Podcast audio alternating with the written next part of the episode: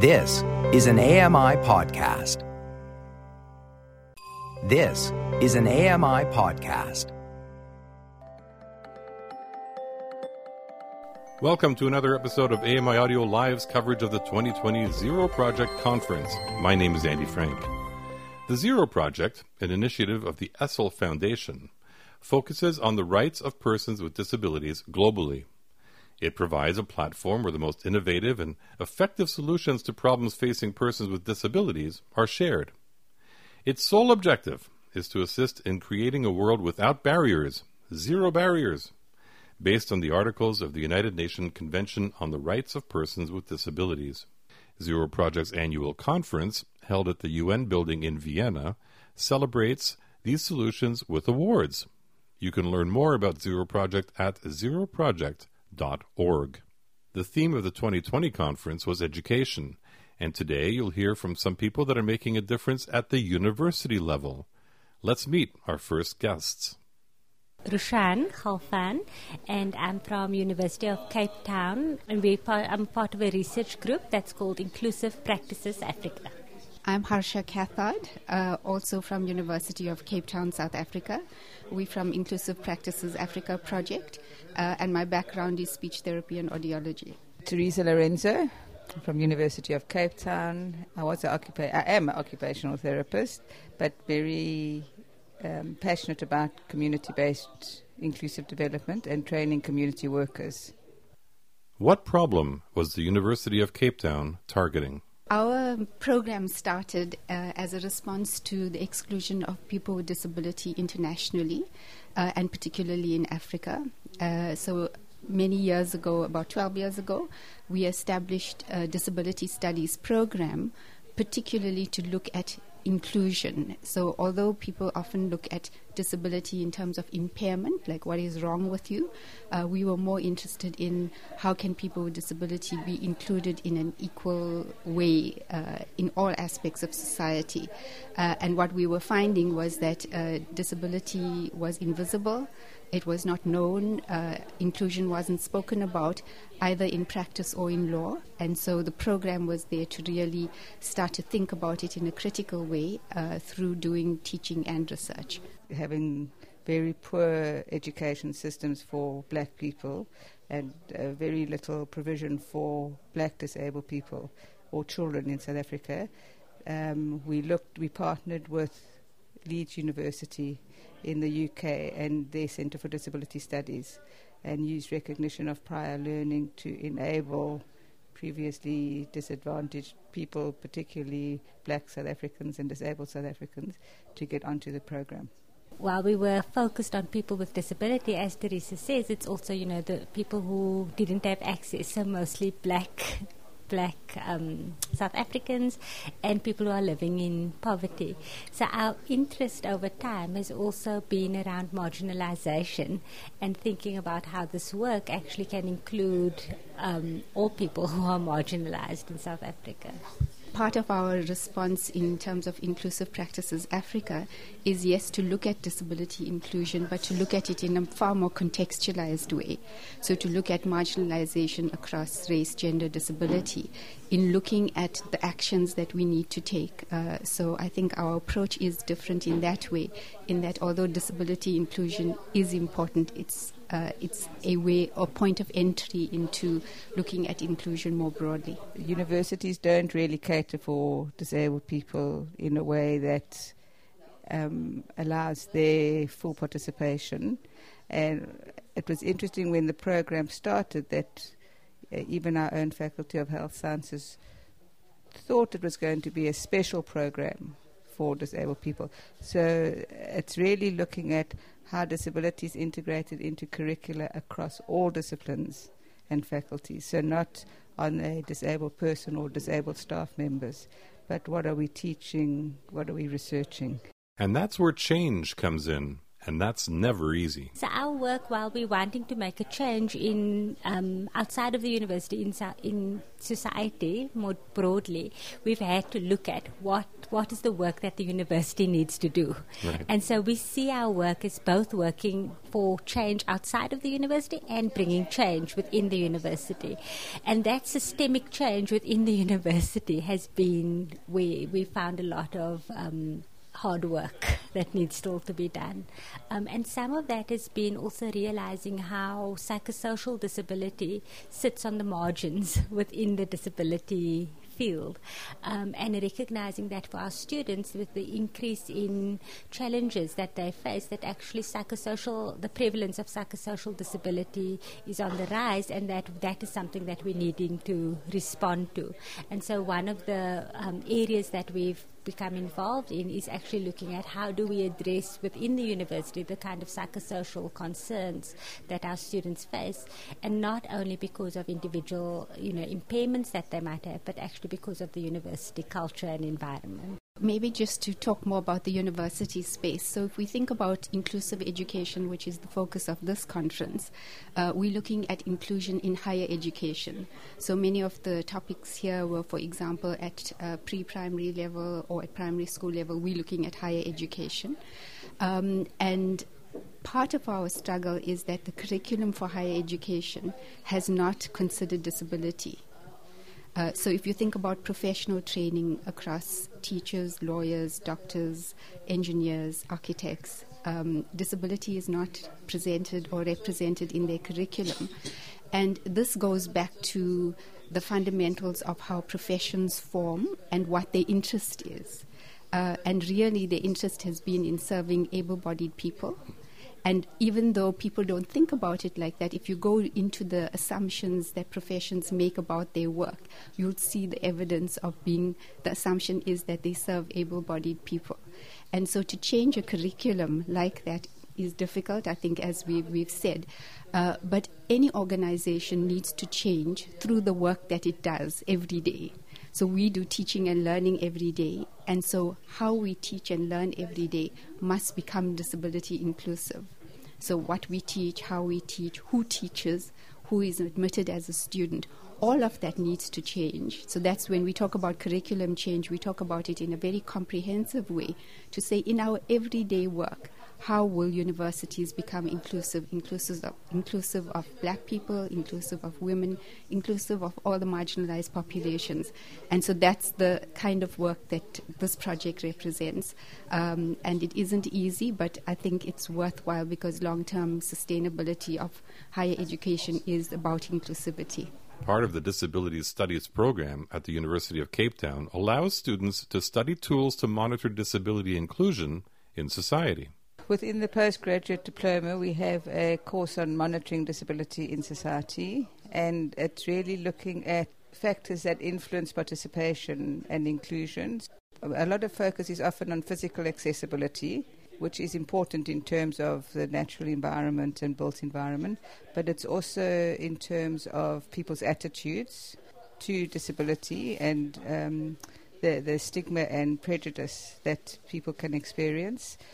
And then the other aspect is around is information and communication accessible to all.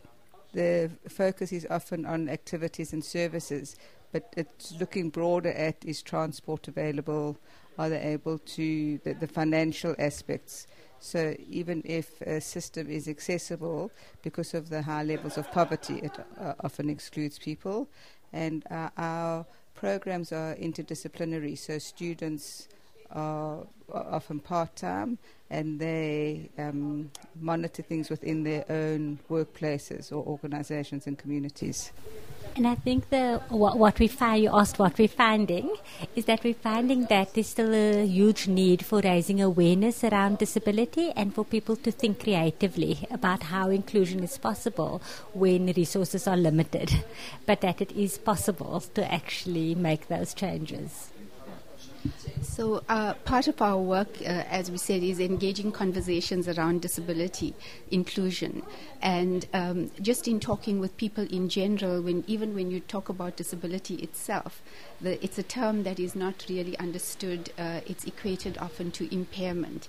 And I guess the, tri- the change we're trying to make here, or the shift we're trying to achieve, is that not to think about the impairment and the deficit but what potential has the person got to develop skills and to become active in society.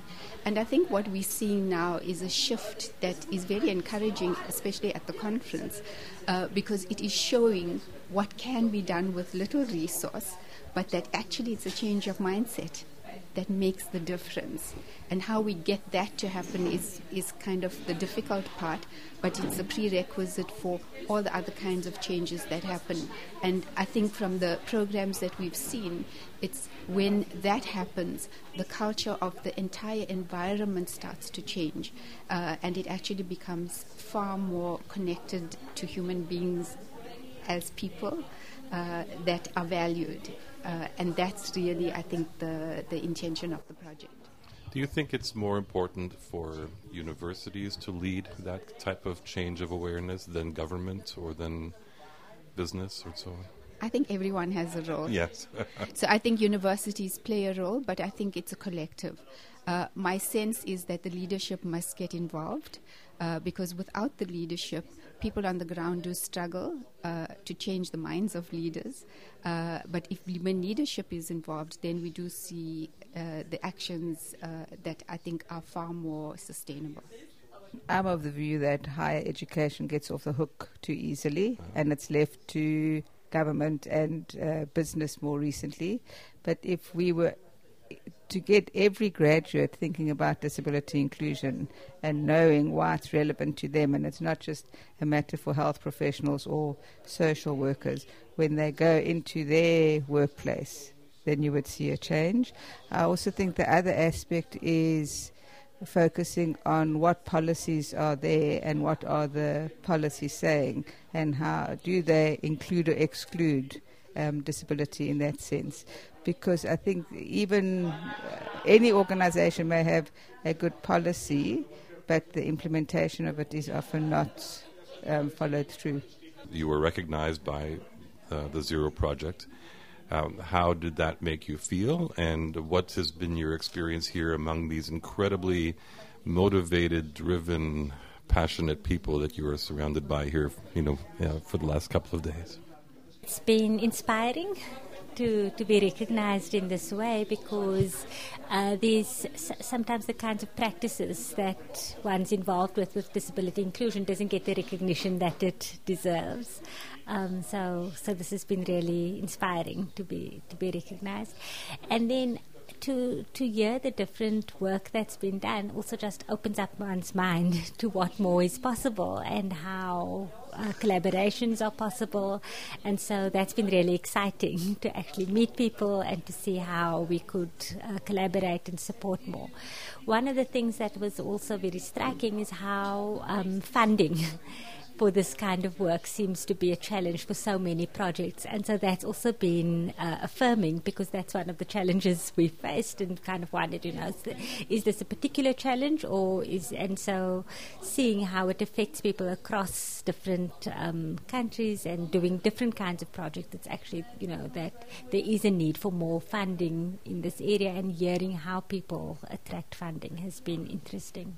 Yeah, so um, we were very pleased to be considered as one of the inclusive practice projects, particularly because it's in higher education, and higher education is often not represented um, or as easily represented in this kind of forum.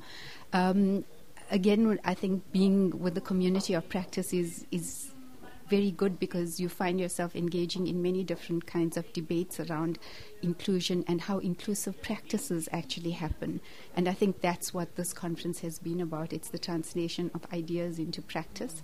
And that's been very real and it's been incredibly um, uh, stimulating to kind of see how differently people can think and do around disability inclusion. From the funding side, I think um, uh, the sense that the business sector is now ready to get involved is very encouraging. And I guess if, if we have to think collectively about how we move this project forward, it's really that the business sector has to uh, contribute to this kind of change. And I think that kind of change benefits everyone in society, including the business sector. So investing in disability inclusion is actually um, an investment in society, and so I hope business comes to this party. That was Harsha Kathard, Theresa Lorenzo, and Roshan Galvaan of the University of Cape Town. They were recognized by the Zero Project for their contribution to the field of education at the Zero Project Conference in Vienna in 2020. Of course, you can learn more about them at zeroproject.org. Just look up the Innovative Practices 2020 and scroll down to South Africa. One of the most striking memories I took back with me to Canada after three days of being surrounded by over 80 awardees at the Zero Project Conference was this. They came from around the world and from such a wide variety of institutions, and the challenges they were addressing were as unique as each individual was. But they shared one thing in common the fierce passion, maybe even the stubbornness, to overcome barriers. There are a lot of smart people out there, but it's the will to get things done that truly sets people like the 2020 Zero Project awardees apart. One such individual was Kavita Murugkar. She is one of five recipients from India.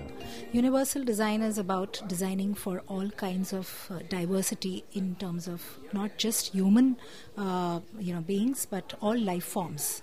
So, f- to me, universal design is a life centric design. The Universal Design Center is one of 86 organizations which received awards at the Zero Project 2020 conference in Vienna. The theme, of course, of this year's conference was education. The Zero Project's mission is to support the implementation of the United Nations Convention on the Rights of Persons with Disabilities and to work for a world without barriers, hence the name Zero Project. And working for a world without barriers is exactly what our next guest is doing. So the problem that, that you targeted was that architectural education in India has failed, in your estimation, to include universal design and accessibility in both the undergraduate and postgraduate curricula. So how did you go about trying to address this? Yeah. So, as a student uh, and later as an educator, uh, I uh, realized as a mother of a child with autism uh, that you know um, disability is absolutely and uh, I wouldn't even say an afterthought in the entire design process. Uh, the design process basically focuses on designing for the average and thus leaving out you know uh, the the different types of diversities that you see in the user groups.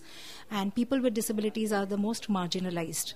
And uh, i believe that uh, uh you know uh, disability created by social and environmental barriers and uh, uh, you know the person's impairment is uh, is converted into an handicap when the person encounters an in inaccessible environment, and that becomes you know the roadblock, the wall between the person's you know ability to perform, ability to get educated, to you know his access to employment, and thus his you know right to empowerment uh, and hence uh, you know uh, having a built environment accessible to people with disabilities is an uh, prerequisite to creating an inclusive and empowering uh, you know kind of world. And that's why i decided to focus uh, on uh, looking at architectural education and design education and how it could be uh, you know uh, changed a paradigm shift could be brought in it so that uh, instead of designing for the average one could actually go with the model of designing for diversity so that nobody is left behind and you know everybody's needs and preferences are uh, looked into to create designs which work for all So how did you do this? Because this is such an uphill battle. You you you got so many obstacles ahead of you. You had to start somewhere. So how did you do this? Yeah. So I, uh, uh, of course, because you know, uh, universal design was a completely uh, new idea in uh, India. So I started with uh, my own, you know, research about universal design connected to, you know, the world's best practices and experts from across the country. I built my own body of knowledge. you know, started um, learning, and then gradually I thought that there was not enough time, so I should just start teaching so that I reinforce what I learn through the you know the knowledge sharing that I do with my students. Uh, so I started in my institute. Uh, uh, from a small elective, it gradually grew into uh, you know uh, uh, integral part of the design process in each and every studio then uh, I realized that you know the biggest experts for learning about uh, you know the needs of people with disabilities are the p- users themselves. So I started bringing the users into my studios. They became the experts, so they became the reviewers and critiques for our design studios. So uh, we would either go to them or they would come into the uh, architecture institute, and there was a participatory approach that was used where my students were interacting with the user groups with diverse ty- kinds of disabilities, hearing from them how their design is working for them, not working for them, and then going back and improving it, and then again getting a review. And this is where Kavita took it to the next level my institute slowly uh, you know kind of uh, got this uh, value built in you know uh, and then when then i thought that uh, i needed to move out of the institute also and i established a universal design center so that uh, you know this knowledge sharing can be Uh, extended across my university uh, not just limited to my city but to other cities also to other states from the country i connected to other institutes other universities across the country and uh, offered them you know, uh, small programs, right from electives to workshops to, you know, lectures. So that at least you know uh, i mean uh, if they had limited time or limited uh, kind of uh, uh, resources at least a sensitization program could be done. And once the sensitization program is done then i was confident that they would come back you know to uh, have a more intense training technical training program. So that's how i reached out to architecture institutes across the country. Then we looked at the public sector as well as the private sector and the professionals. So the professionals also you know, uh, we're curious about this, and uh, since we were doing a lot of awareness and advocacy, we got, uh, uh you know, very good support from the professional organizations who came up and, you know, wanted to learn more about universal design and accessibility and how they could improve their own practice and make it inclusive. Kavita's work was getting a lot of attention. So uh, the government approached us, and uh, you know we started training uh, public works department engineers, you know, including civil engineers, architects, uh, even the top uh, decision makers so that they are oriented to you know how accessibility in the built environment can actually uh, you know make a sea difference in uh, you know achieving uh, independence for people with disabilities and making them a part of the mainstream.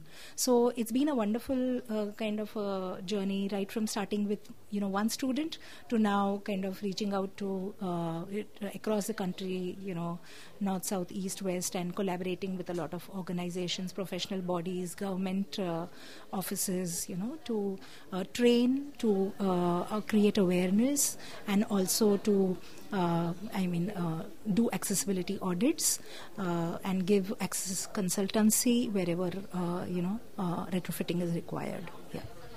I asked Kavita what she was hoping to achieve at the conference. I definitely uh, am looking at uh, Zero Project as a platform to collaborate, uh, you know, uh, with uh, uh, like-minded organizations, individuals who would like to, you know, work in the same space in terms of uh, spreading knowledge about and awareness and uh, expertise about universal design and accessibility.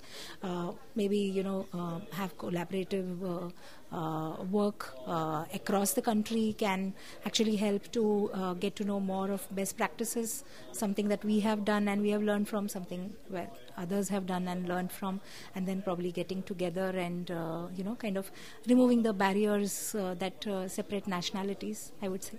That was Kavita Murugkar of the Universal Design Center at BNCA University in India. The Universal Design Center is one of over 80 organizations which received awards at the Zero Project's 2020 conference in Vienna. The theme of the conference was education. Join us again next time for more interviews of 2020 awardees. Podcasts are available at your favorite podcast distributor. Just look for AMI Audio Live. You can learn more about Zero Project at zeroproject.org. Thanks to Sam Robinson and Paula Deneen for their technical support. My name is Andy Frank.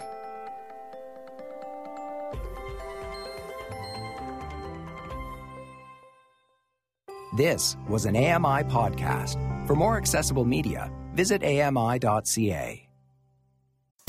Hi, I'm Ramya Amuthan. Join me weekly for AMI Audiobook Review, the podcast that explores new titles, introduces us to famous narrators, and updates what's hot at the Center for Equitable Library Access. Download episodes of AMI Audiobook Review from your favorite podcast provider. Hi, I'm Jenny Bovard. Join me monthly for Low Vision Moments, where I speak with awesome guests about some of the amusing things that happen when you're blind or partially sighted. Watch on YouTube or download Low Vision Moments from your favorite podcast distributor. Hi, I'm Red Sale, inviting you to download the latest episode of My Life in Books, where internationally acclaimed authors discuss their lives, their work, and three books that have resonated with them.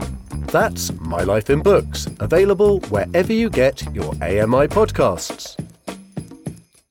Join me every couple weeks for the Outdoors with Lawrence Gunther podcast, where we learn about outdoor tech and tips. Plus, we look at news affecting the environment. AMI's Outdoors with Lawrence Gunther is available from your favorite podcast provider.